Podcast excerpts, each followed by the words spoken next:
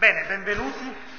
Iniziamo con un po' di ritardo, il quarto d'ora quasi accademico di ritardo per un incontro che mi sembra estremamente interessante, al quale credo molto. Eh, sono padre Spadaro della Civiltà Cattolica, forse già sapete che Civiltà Cattolica è una rivista, la più antica rivista italiana di cultura che non ha mai interrotto le sue pubblicazioni, è stata fondata nel milleottocentocinquanta, quindi facciamo un po' di pubblicità, ci sono dei numeri che potete prendere, trovate lì sulla, uh, qui accanto. E uh, questo, questo incontro nasce con molta semplicità dall'incontro di esigenze differenti, nasce dalla nostra esigenza di gesuiti, di Civiltà Cattolica, di confrontarci con tematiche urgenti, forti, importanti, significative. Nasce dall'incontro con gli ex alunni dell'Istituto Massimo, che è una realtà viva, perché la realtà della formazione probabilmente è la realtà più viva della nostra società. Quindi tutto ciò che è informazione, tutto ciò che implica l'educazione, quindi la formazione delle coscienze, delle persone, delle pro- della professionalità, qualcosa che ci affascina e ci prende molto, quindi su cui vogliamo spendere. E quindi abbiamo il contributo degli ex alunni e il loro interesse e sostegno. E ehm, d'altra parte poi un gruppo di persone che sono già impegnate in maniera molto precisa all'interno della società con dei ruoli o manageriali o di leader, comunque delle persone che hanno già eh, avviato un percorso di vita interessante e che vogliono confrontarsi invece appunto con persone che stanno crescendo all'interno di, questa, di questo mondo, all'interno della loro, di una vocazione di vita, direi. Quindi questo è il contesto di un contenitore che noi abbiamo definito generazioni a confronto. In realtà sono persone a confronto, più in generale. E quindi questo è il senso del nostro stare insieme questa sera. Eh, il tema che abbiamo scelto è la cura, la cura dell'uomo. Che cosa significa prendersi cura, curare, aver cura, curarsi di qualcosa? Sono tutte espressioni eh, che l'italiano ci permette, che sembrano uguali ma non lo sono. La parola cura ha molte sfumature. Tutti questi termini però fanno riferimento a una dimensione umana fondamentale, che è quella della relazione. Noi ci prendiamo cura perché entriamo in relazione con qualcosa o con qualcuno. Quindi prendersi cura, la mia sarà solo una breve introduzione evidentemente, prendersi cura significa innanzitutto una cosa estremamente semplice, cioè riconoscere che c'è un altro davanti a me. Non so se ci avete mai fatto caso, ma di fronte a voi ci sono delle altre persone. Ma riconoscere che c'è un altro non basta. Il secondo passaggio, che è immediato, adesso lo distingo logicamente, ma se siamo esseri umani, nel momento in cui riconosciamo che c'è un altro davanti a me, riconosciamo che l'altro mi interpella. Cioè in qualche modo mi chiama, mi sollecita, è un appello vivente e muove la mia capacità di agire, di pensare, di vivere, quindi di reagire al mondo. Allora prendersi cura significa riconoscere che c'è un altro davanti a me e significa anche riconoscere che questo altro dice qualcosa a me, mi sta chiamando, mi sta interpellando. Questo significa vivere con la vita un rapporto non disinteressato. Che sto dicendo? Vi risulta normale questa affermazione? Noi diciamo che invece l'ideale dei rapporti è il disinteresse, inteso come gratuità, no? Normalmente. Ma voi vorreste essere amati in maniera disinteressata? Cioè senza che l'altro sia interessato a voi? Sarebbe un fare la carità, in un senso probabilmente un po' pio, ma non passionale. No?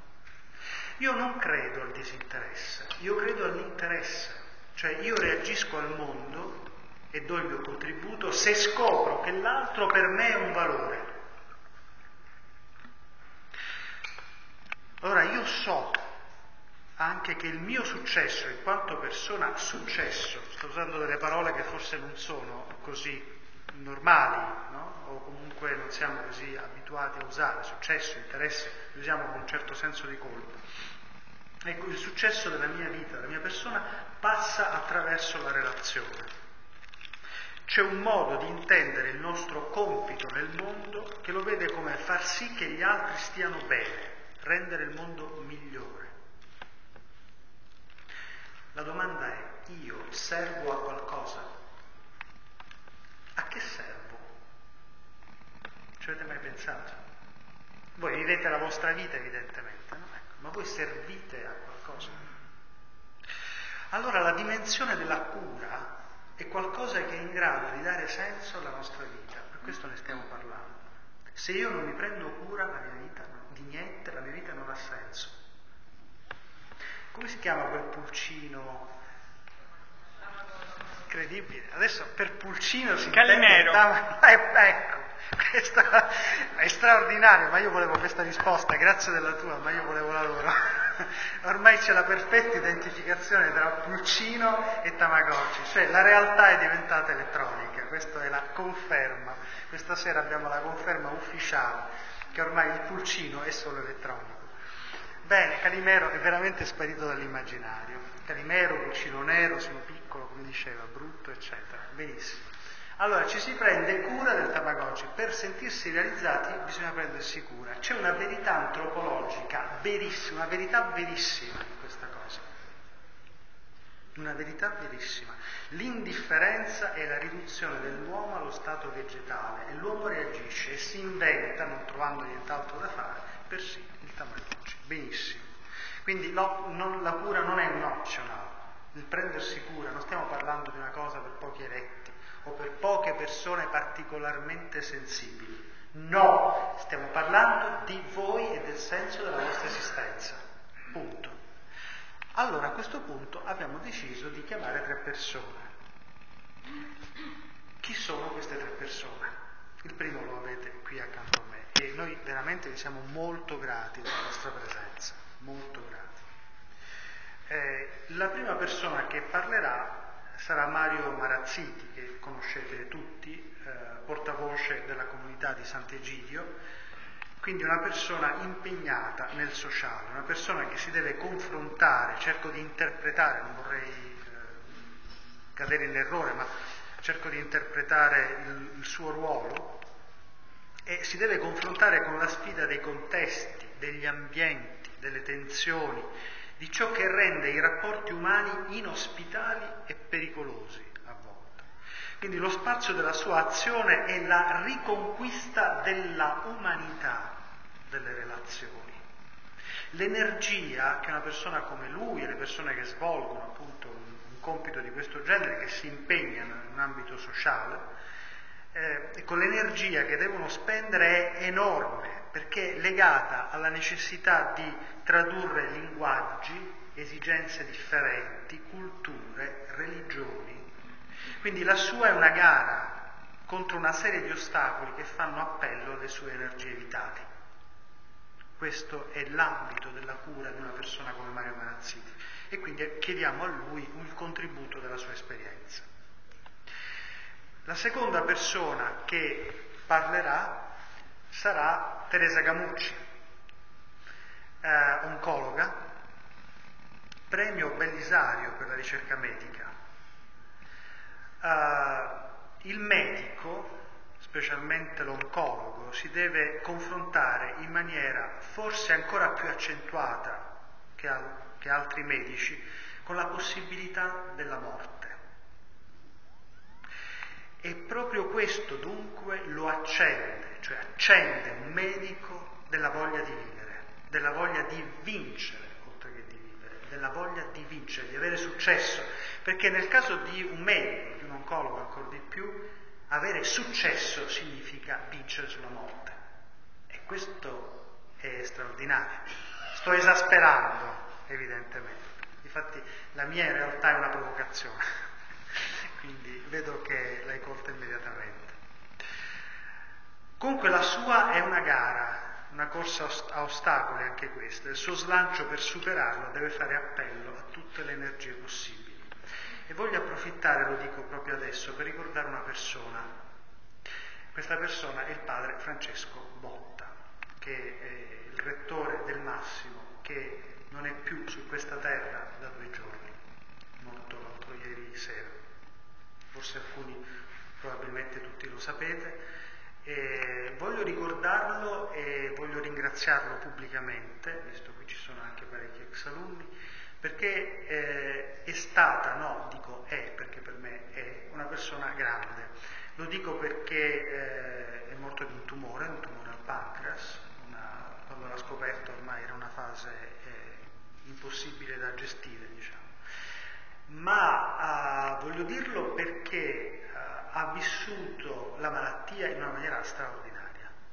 Voi sapete che in un ambiente formativo, ma diciamolo pure, un ambiente come il Massimo conta molto apparire bene, no? Essere, ma in genere nel mondo, essere prestanti, funzionare, eccetera. Quindi non ostentare, se c'è un problema, se c'è una malattia bisogna coprirla, perché gli altri devono vedere che stiamo bene, bene, stiamo a posto, eccetera. Il padre Francesco Botta era assolutamente incurante di tutto questo, ha vissuto la sua vita fino in fondo, ha fatto tutti i suoi obblighi, i suoi doveri, ha mantenuto tutti i suoi impegni fino a cinque giorni prima della sua morte, si può dire, era in Romania infatti quando poi ha avuto il crollo, così, quindi era andato fuori, e ha gestito la sua presenza al Massimo dando un esempio straordinario di vita e di vitalità, e, e questa sua corsa a ostacoli l'ha proprio vinta, l'ha proprio vinta, perché questa era la sfida più grande, non la morte, perché tutti ci confrontiamo con questa dimensione, ma il come viviamo quello che può sembrare apparentemente il fallimento totale, che per lui è stato un grande successo.